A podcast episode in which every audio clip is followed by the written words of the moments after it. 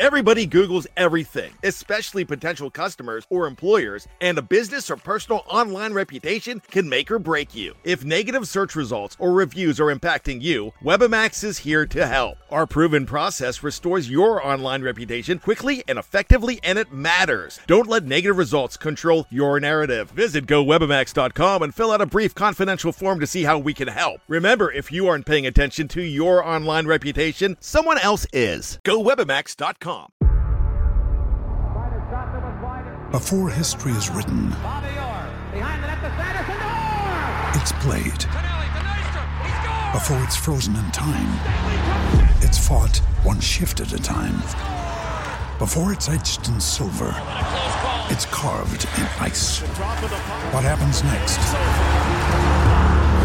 will last forever. The Stanley Cup Final on ABC and ESPN Plus begins Saturday. Another day is here, and you're ready for it. What to wear? Check. Breakfast, lunch, and dinner? Check. Planning for what's next and how to save for it? That's where Bank of America can help. For your financial to-dos, Bank of America has experts ready to help get you closer to your goals. Get started at one of our local financial centers or 24-7 in our mobile banking app. Find a location near you at bankofamerica.com slash talk to us. What would you like the power to do? Mobile banking requires downloading the app and is only available for select devices. Message and data rates may apply. Bank of America and a member FDIC. When you need mealtime inspiration, it's worth shopping Kroger, where you'll find over 30,000 mouthwatering choices that excite your inner foodie. And no matter what tasty choice you make, you'll enjoy our everyday low prices, plus extra ways to save, like digital coupons worth over $600 each week. You can also save up to $1 off per gallon at the pump with fuel points. More savings and more inspiring flavors make shopping Kroger worth it every time. Kroger, fresh for everyone. Fuel restrictions apply.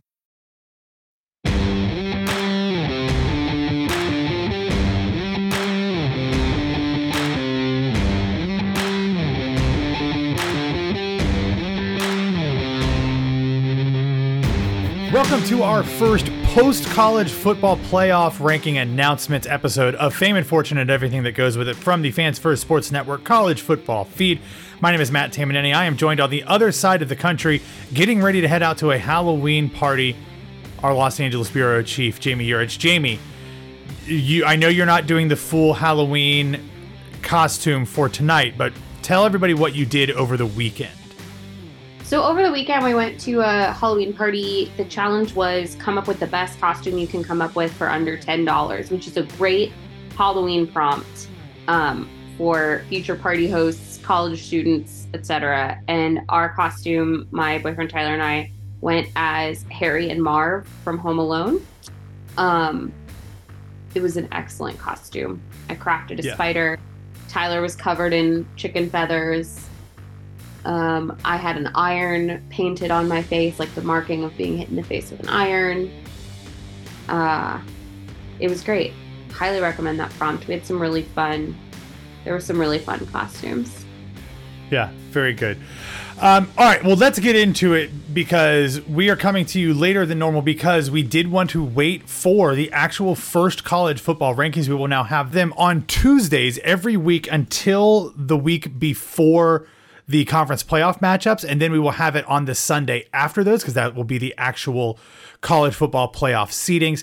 So we'll kind of switch up our things. They, the times are different uh, each week, so I'm not guaranteeing we'll have one uh, an episode right after that, but we will uh, kind of try to bring you these in as close to real time as humanly possible. Number 25 is Air Force. Number 24 is Tulane. Number 23 is Kansas State. Number 22 is Oklahoma State. Number 21 is Kansas. Um, any issues about those in the top, uh, in, in the bottom five of the top 25? I don't have any issues with those. With those, especially like No. I think Kansas's inclusion after this weekend is um, correct. So happy to see them in there. Yep. This is where it gets interesting. Number 20 is USC. Number 19 is UCLA. And then number 18 is Utah. That kind of shows to me that, like, the Pac 12 is just beating the crap out of each other. And I think all of those teams are good teams, not great teams, but I think that they're just kind of beating up on each other is really interesting. Then you've got Tennessee at 17, and then another Pac 12 team in number 16, Oregon State. So, um, Pac 12, your neck of the woods, Jami, uh, beating each other up, and it is taking a toll on them. There will be more Pac 12 teams to come here in a second, but uh, a lot of teams that have kind of like round robin circled each other and and given each other some losses so far this season. Yeah, absolutely. Yeah, it's been interesting to watch the Pac 12 because it is their last season as a conference as we know it. Um, and so I think there's a lot of energy there. Like we're we're going out with a bang, and they really are. They're they're all pretty evenly matched teams, and it's made for some really fun football. Yeah. Um, number 15 is Notre Dame. Number 14 is LSU. Number 13 is Louisville. Number 12 is Missouri. And number 11 is Penn State. Obviously, for our shared alma mater, Ohio State, two teams in the top 15 that Ohio State has beaten already, Notre Dame and Penn State. That not only serves them well for these rankings, which we will get to, but assuming those two teams can continue to win, obviously Penn State still has to play Michigan.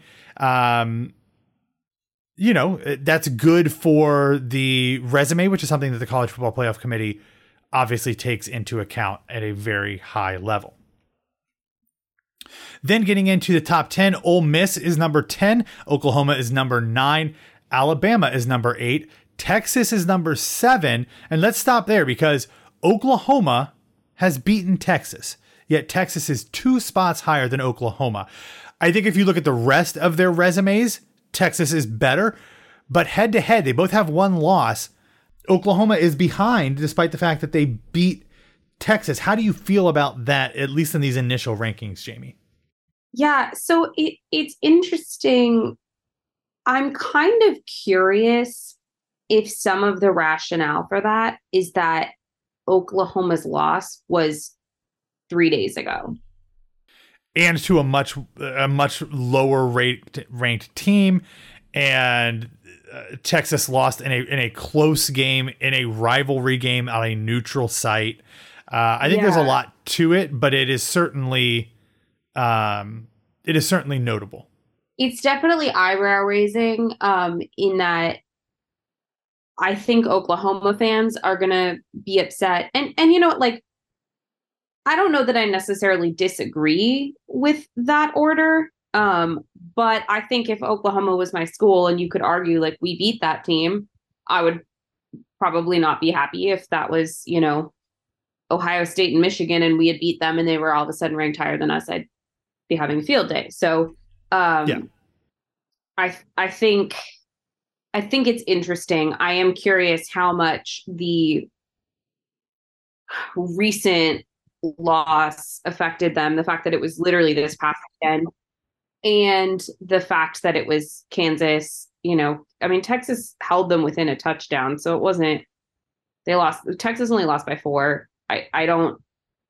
I, Oklahoma was expected to beat Kansas by a lot and they were not expected to beat Texas, but they didn't beat them by that much. And we knew it was going to be a close game. So I think that's probably the right call, but it, it is interesting.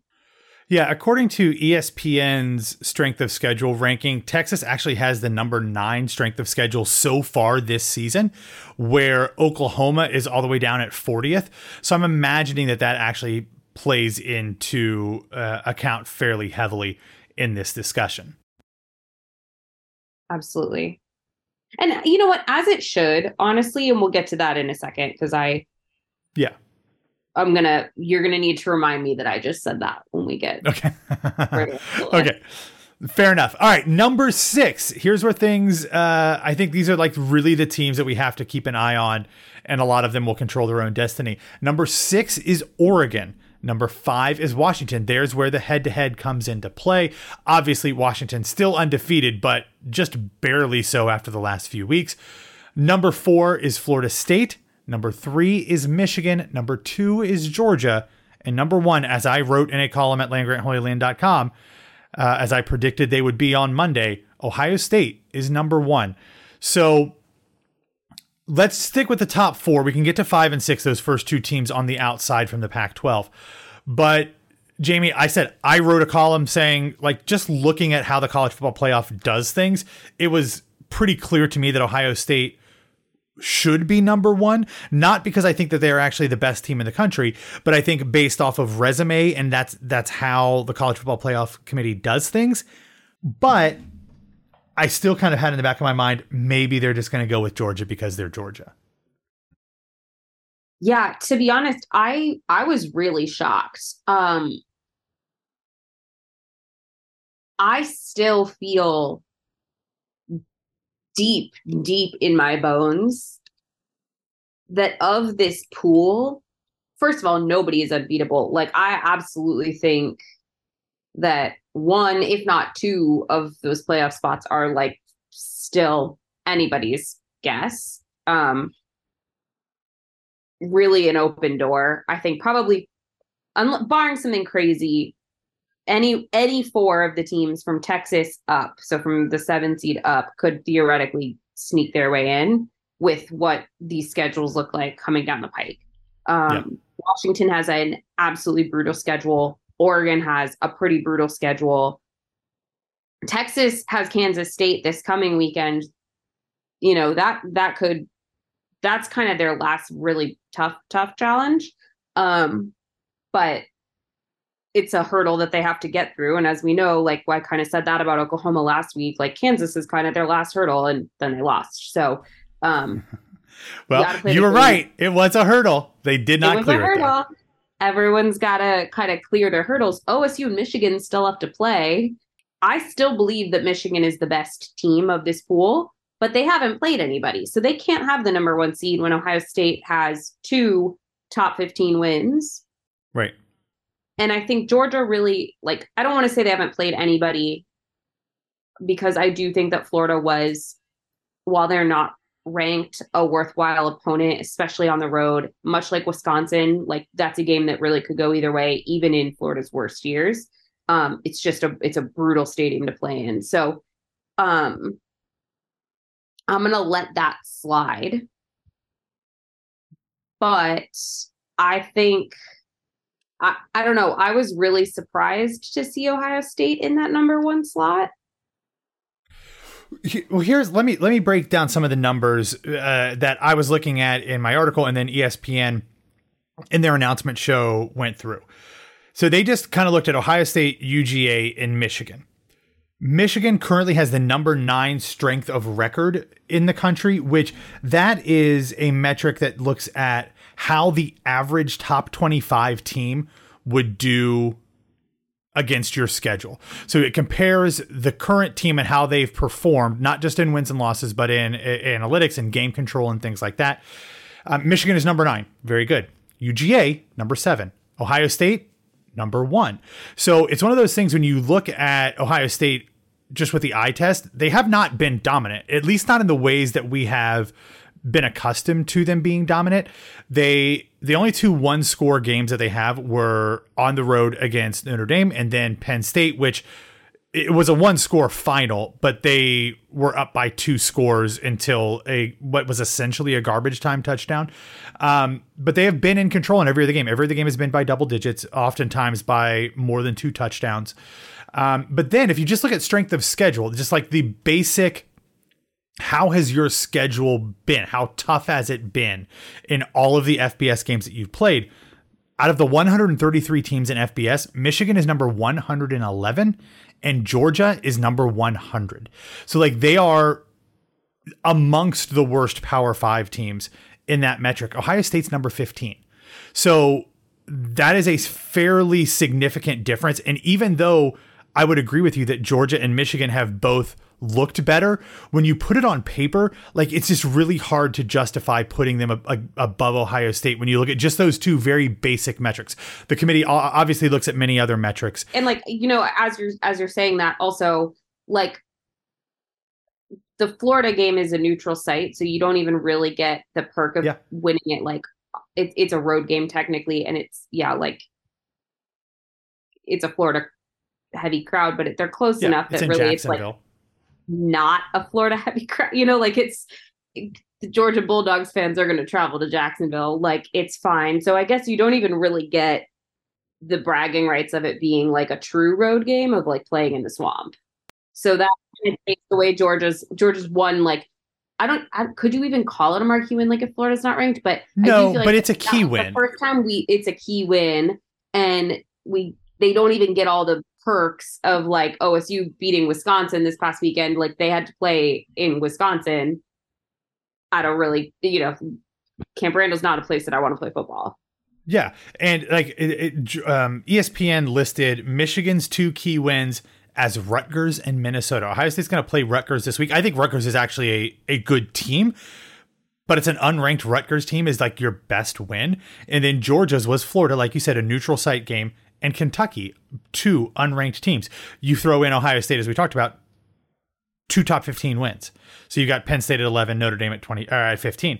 So like it's just, it, it, even if like the eye test doesn't say that Ohio State's the best team, like there really didn't have much of an option to go with anybody else just based off of the criteria that the college football playoff committee says it is going to use because basically they have this whole thing where they say um, what they list and it's it's a lot of it at this point in the season is not applicable because what they say is uh, this is on the college football playoff committee's uh, actual website. It says the selection committee ranks the teams based on the members evaluation of the team's performance on the field using conference championships won obviously that doesn't apply at this point strength of schedule head-to-head results which will apply in the coming weeks but none of the teams that are currently undefeated and therefore really in contention have played each other yet obviously because they're undefeated and comparison of results against common opponents to decide among teams that are com- uh, that are comparable.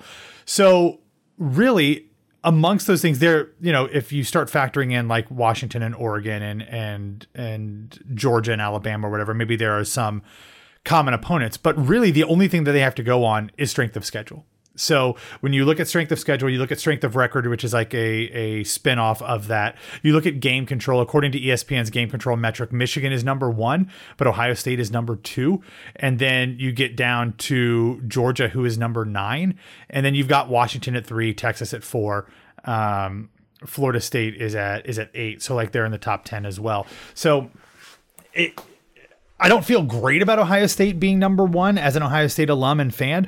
But what I do like about it, Jami, is that that means that if Ohio State does what it should do against Rutgers, Michigan State, and Minnesota, even if they lose to Michigan, God, please don't let them lose to Michigan for a third year in a row. But if they do, they probably still have a really good shot to make it, just like they did last year.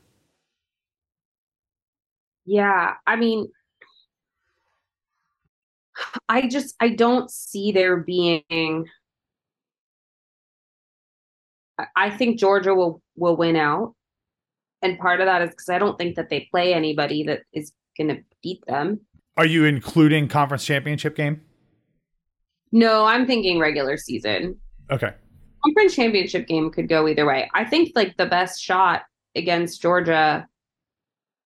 I don't I don't think I mean I think they've got two two really they got three good teams left. Um, they play Missouri and Tennessee, but I do not see them losing to Missouri or Mississippi. I actually think Tennessee has the best shot, and I think it's because it's a road game. Although maybe Ole Miss will surprise me because they are, I think, a, a sleeper team that we all kind of talked about at the beginning of the season, but you know they won that first game like seventy four to something, and um, I kind of I kind of forget that they're there. Like they're like just out of just out of top of mind. Do you know what I'm saying? They're kind of the yeah, first yeah. team I feel like should if they were ranked one position higher, two positions higher, they would be right up there in and certainly in terms of talent, they're up there with like the Washingtons and the Oregons and the Texases. But I think in my brain, because they fall below Alabama, on that like SEC roster, I kind of just forget about them. I think that's very fair. They could kind of come out of nowhere and beat Georgia, and then I'll have to rethink everything about the season. Yeah, if that happens, we will obviously discuss it. But for now, we're going to take a real quick break and then we're going to dive into what we normally have been doing on Fame and Fortune and everything that goes with it. What we think should be the top four teams in the country, what we think will be the final CFP uh, seedings before we get into bowl season, and then we'll talk real quick about the Heisman Trophy. So stay tuned. We will be back here on Fame and Fortune and everything that goes with it.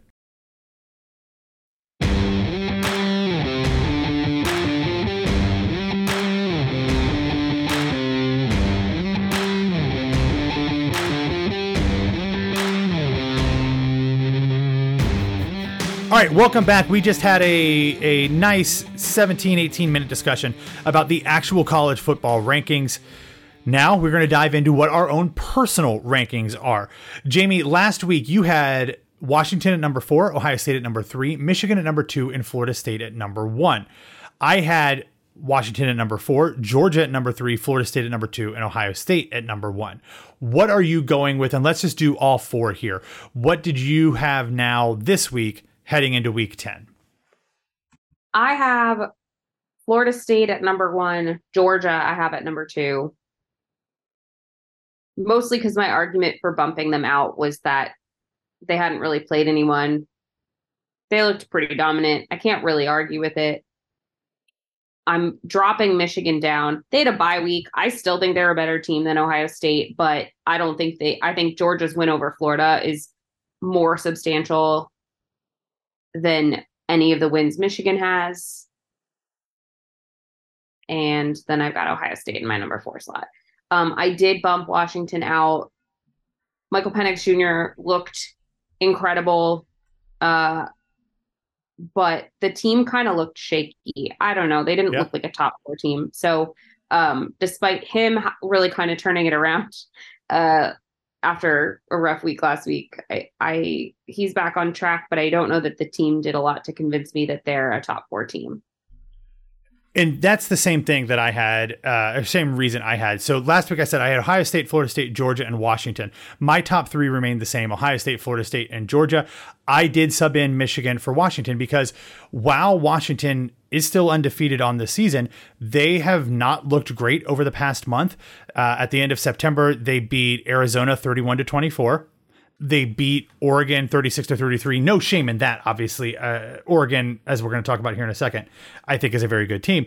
But then they barely beat Arizona State 15 to 7 and then they barely beat Stanford 42 to 33. So these are all one score games where they won. So full credit to them. Like I'm not taking away close wins, but if you're trying to stack them up against other unbeaten teams, like I'm a little suspect about that. They still have I mean, they have three more weeks in a row against ranked teams USC, Utah, and Oregon State. Not teams that we think are flying, you know, high right now because they've all kind of struggled at times.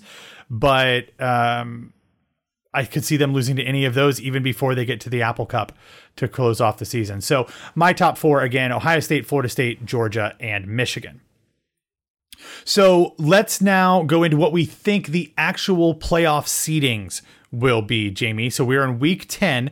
By the time we finish the conference championship week, what do you think will be the playoff committee's actual final four? Uh, I think it's going to go Georgia, Florida State, Ohio State, Oregon. Oh, okay. Interesting. Interesting. Um, I am going to go Georgia, Ohio State, Florida State, and Oregon. So essentially, we have the exact same. We just flipped who's going to be the home team in the semifinal between the number two and the number three. So that's interesting because I I did not think you were going to go Oregon, but I like even though Oregon lost a close game to Washington, I just kind of it was on the road. I think Oregon is a better team. Um, and they've got a little bit of an a little bit of an easier road through the the rest of the regular season playing Cal, USC, Arizona State, and Oregon State, but uh, not significantly so. But I just think they're a better team, and I think that they're going to probably end up, even if they have to have a rematch against Washington in the Pac-12 championship game, I think they're going to come out as the winner out west. I think so too. And you know, Oregon and Texas are both sitting at seven and one, so I I anticipate us getting a one loss. I mean, we're going to get a one loss team in the playoffs um, this season. And I, I just, I think that like Texas has a pretty tough weekend this weekend, but Oregon still has USC and Oregon State. They rolled right over Utah. Like Oregon looked like they could have beat yeah. Utah in their sleep. So Washington has a tougher schedule the rest of the way I can I think there's a world in which Washington drops two of their next three, and then Oregon only lost to Washington by a, a field goal and then hops right over them. I don't know. I I think Oregon is one of those teams that kind of started slow and is really heating up when they need to be heating up. And they're going to finish the season pretty dominantly. And you could make a case. And I also I do think we're not idiots. Like the selection committee is having conversations behind closed doors that we are not privy to. Yes, they have a rubric, but there are definitely in if there are two teams that are evenly matched, they're absolutely having conversations about how to make the most money. And oh, see, I don't think they are.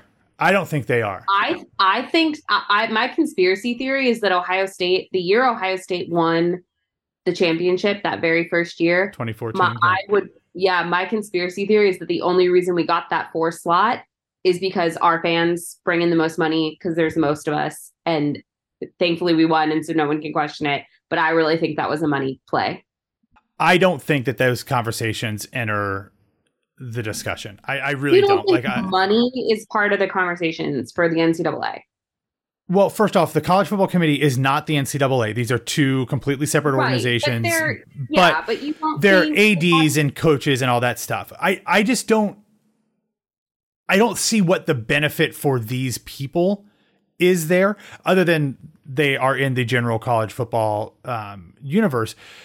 I I think that there is so much bullshit that happens in this decision making process that like I think you could probably make it a reason for all of that and I think that there are certainly biases that come into play. I just don't think that they worry about TV ratings because the money has already been spent. They've already they've already cashed the checks that the that ESPN because they're the only ones currently who has college football playoff games although that will probably change starting next year with the expansion like ESPN's already paid the paid the money so like I don't think that they are saying like ooh what are we going to do the best uh, what's going to give us the best ra- ratings so that in two three four years down the road we have a chance to make more money I, I don't think that that's part of that the calculus maybe I'm wrong and maybe I'm naive which wouldn't be the first time. But uh, I just don't think that's part of the decision making process. I could be wrong, but who knows? One thing that is interesting, Jami, neither of us have Michigan in our final four. For me, I am doing that because I think Ohio State's going to beat Michigan. I I feel like some of the things that you've said, you've said you think Michigan is a better team. I'm interested if you think that this is because Ohio State is going to beat Michigan or if you are factoring in some of the off-field stuff because I don't know if you've seen this, but um, they the, the, University of Michigan, the president, the AD, and the Board of Regents are currently working to finalize an extension to Jim Harbaugh's contract, which would make him the highest paid coach in the Big Ten. And according to John Bacon, who is a best uh, New York Times bestselling uh, uh, author and co- has covered Michigan, written books about Michigan. He said a member of this negotiations has said, "quote While UM officials remain concerned about the investigation, long term they believe Harbaugh's overwhelming success at his main missions of winning games and graduating student athletes has earned him the right to be the highest paid coach in the conference." So to me, that means that Michigan is not going to do anything this year about this investigation, although I guess they still could. And we know the NCAA works too slowly to do anything about this. So to me, this kind of eliminates the the likelihood. Um, it doesn't erase the complete possibility because anything is possible, but it makes it less likely that they are going to have some sort of bowl ban this season. Does that change how you look at Michigan and Ohio State in your Final Four? Well, I so I did some reading um and they were the selection committee obviously like for right now there is no bowl ban so they have to right. assume Michigan they, they have to treat Michigan as they should um until a decision has been made. They have to treat Michigan as they would any other team and base this solely on strength of schedule etc um I felt I I don't know. I think that Michigan is a better team. Like I really do. Um I I just kind of like uh, this OSU team kind of feels like a fluke that maybe is going to take it all the way despite being a fluke. It's a gut. I don't know. It was like a weird. I had just a weird gut instinct. I I so there was something watching the Wisconsin game where I was like, I don't actually think this team is as good as we think they are, but like they they might still beat Michigan. I don't think we are going to see a bowl ban this year. Um I I just don't, but last week I was feeling really confident that we would and I was like I just think Michigan's going to win. Um but I I think exactly what you said like I mean Michigan's not going to remove themselves from contention unless somebody tells them that they have to. Um or unless it behooves them in some way, meaning like if we do this now, then we'll get a lesser penalty down the road. But I think in a year where they probably feel like they actually have a good shot at winning the title, I don't think they're going to remove themselves from contention because, like we said, this season really is anyone's game. Um, I just kind of had this weird like premonition moment during the Wisconsin game where I was like, mm, I think maybe this team's going to beat Michigan. It's going to be sloppy. It's going to feel like the Penn State win, but I think maybe they're going to do it. I think they're going to do it. I, I think this Ohio State team they're they're constructed very differently, but I feel like they have a lot of the vibe of the 2002 team who just found ways to win. It wasn't always pretty. And obviously Ohio State's defense this year is tremendous. It's very good. Um, offense still figuring things out, but I think I would much rather have a team that had a stellar defense and a shaky offense than a stellar offense and a shaky defense because as Ohio State fans, we've seen how that has worked over the last couple seasons and it has not been good. So I think this is going to be a battle of the defense between OSU and Michigan. And I trust our defense to shut down JJ McCarthy more than I trust their defense to shut down Marv. That is a perfect transition to what we're going to talk about next to wrap up the show. We're going to talk about the guys that we think should be in the conversation for the Heisman Trophy. And I have decided as we are getting closer to this, I am paring down the number of people I am going to put on the list. How we do this normally is we just put everybody that we think should be in contention for the award. J- there's no set how many they can um, uh, they can invite to New York to be a finalist.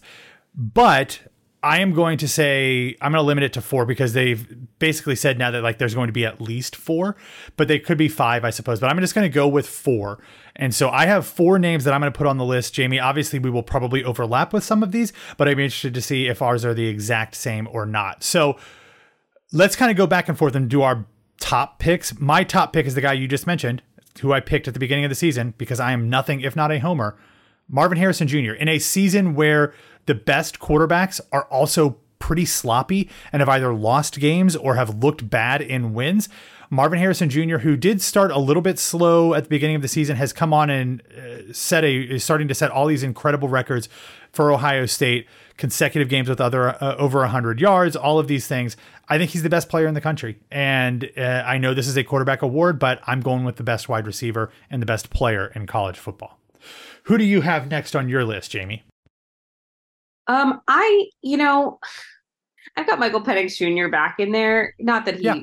really out of contention, but he had a, a rough week last week. And then this past Saturday, you know, Washington didn't look like I bumped them out of what I said would were like the top four in my heart because they didn't look like a top four team. Um, but he showed us why he had been kind of the favorite all season. He threw for 369 yards and four touchdowns. Um, they held off Stanford, who was on a real comeback uh, race there on the road. Um, and I just he he's thrown at least four touchdown passes in five games this season. Like yep. that's a crazy stat. I just I, the numbers that he's putting up, even with a sloppy game, I don't think you can count him out, especially in a season where kind of everybody else has had a sloppy game too. So then you have to go to like what did all the other games look like if we throw one game out and he's still high on my list. Yeah.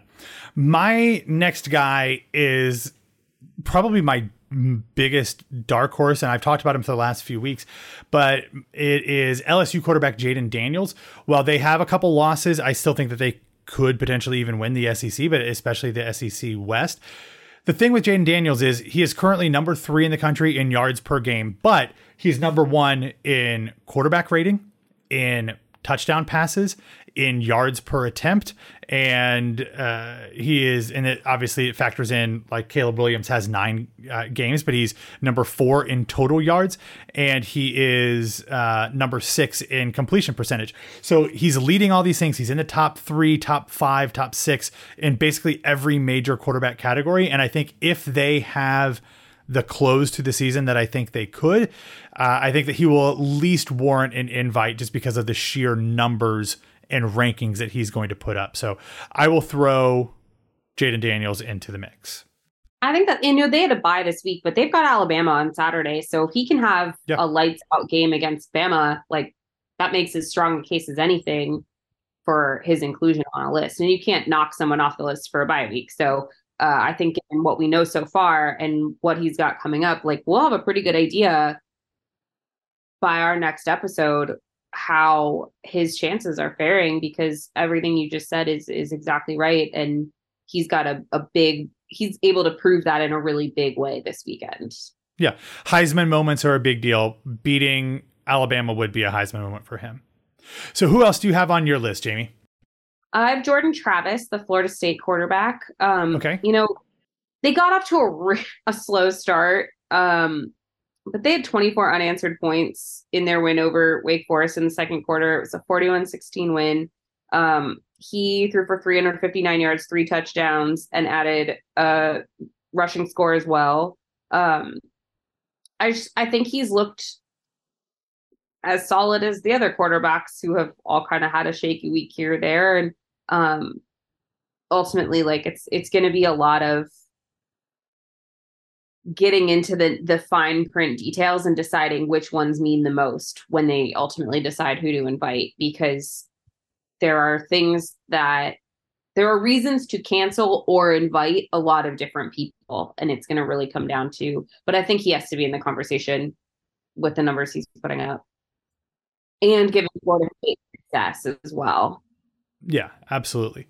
And I think uh, to me, I will stick in that similar vein. I am going to include Bo Nix, who against I mean, what had looked like an incredibly stout Utah defense. He was 24 of 31 for 248 yards and two touchdowns. Not spectacular numbers, but against that defense, pretty impressive. He also leads the country in completion percentage. He is uh, number 11 in in yards per game. He is um, uh, number four in quarterback ra- ranking. He's number five in touchdowns thrown. So, like, I think if like I said earlier, Oregon is the best team in the Pac 12 and he continues to move forward and show that. I think that it's only logical that Bo Nix will continue to look good. So I, am going to have Bo Nix. He is my fourth and final pick for the Heisman this week. Do you have anybody else? No, I bumped Dillon Gabriel um I did off too. of Yeah. my list. You know, he had a, a pretty meh week against UCF, his his former alma mater. And then he had a very meh week against Kansas. Um, he only threw 14 completions, went for 171 yards, and interception in a loss against an unranked team. Like ultimately, in that in my mind, yes, a lot of these quarterbacks have had a sloppy game, but that that disqualifies him. So he's off my list. And um, I had JJ McCarthy on my list last week. Like, really, I can bump him after a bye week, but like I said earlier in the episode, I I think that ultimately, like, even if Ohio State, even if Ohio State loses, I don't think he's going to have the game he needs to have to have like a Heisman moment against the Yeah. Ohio State teams. And so he he, I'm just, I know he's technically like the favorite right now in terms of like Vegas Yeah. odds, but I just don't see that remaining the case. So he's off my list too. Yeah, and I don't feel like we actually bumped him off the list after a bye, What we actually did was just shrunk the list. I think he would still probably be number six if we hadn't like kind of pared things down. I think he would be the next guy up. So it's not that he got bumped off the list. The list just changed. Like the the the the parameters of the list changed. So I think that's fine. Michael Penix Jr., Jordan Travis, Jayden Daniels, Bo Nix, Marvin Harrison Jr. Those five guys to me are clearly at the top of the Heisman Trophy discussion, and I am very happy uh, to say that Marvin Harrison Jr. should win, even though he's not a quarterback. I agree. Also, just yes, we're both being homers a little bit, but also it's nice to see a not quarterback win. Like it's great. I we all know how I felt last season about Blake Corum. He should have been there. We don't we need at least one non-quarterback representative. I'm thrilled that the one that I get to root for this year is from my alma mater. But I feel that way even when you can't make a case for a position player at Ohio State.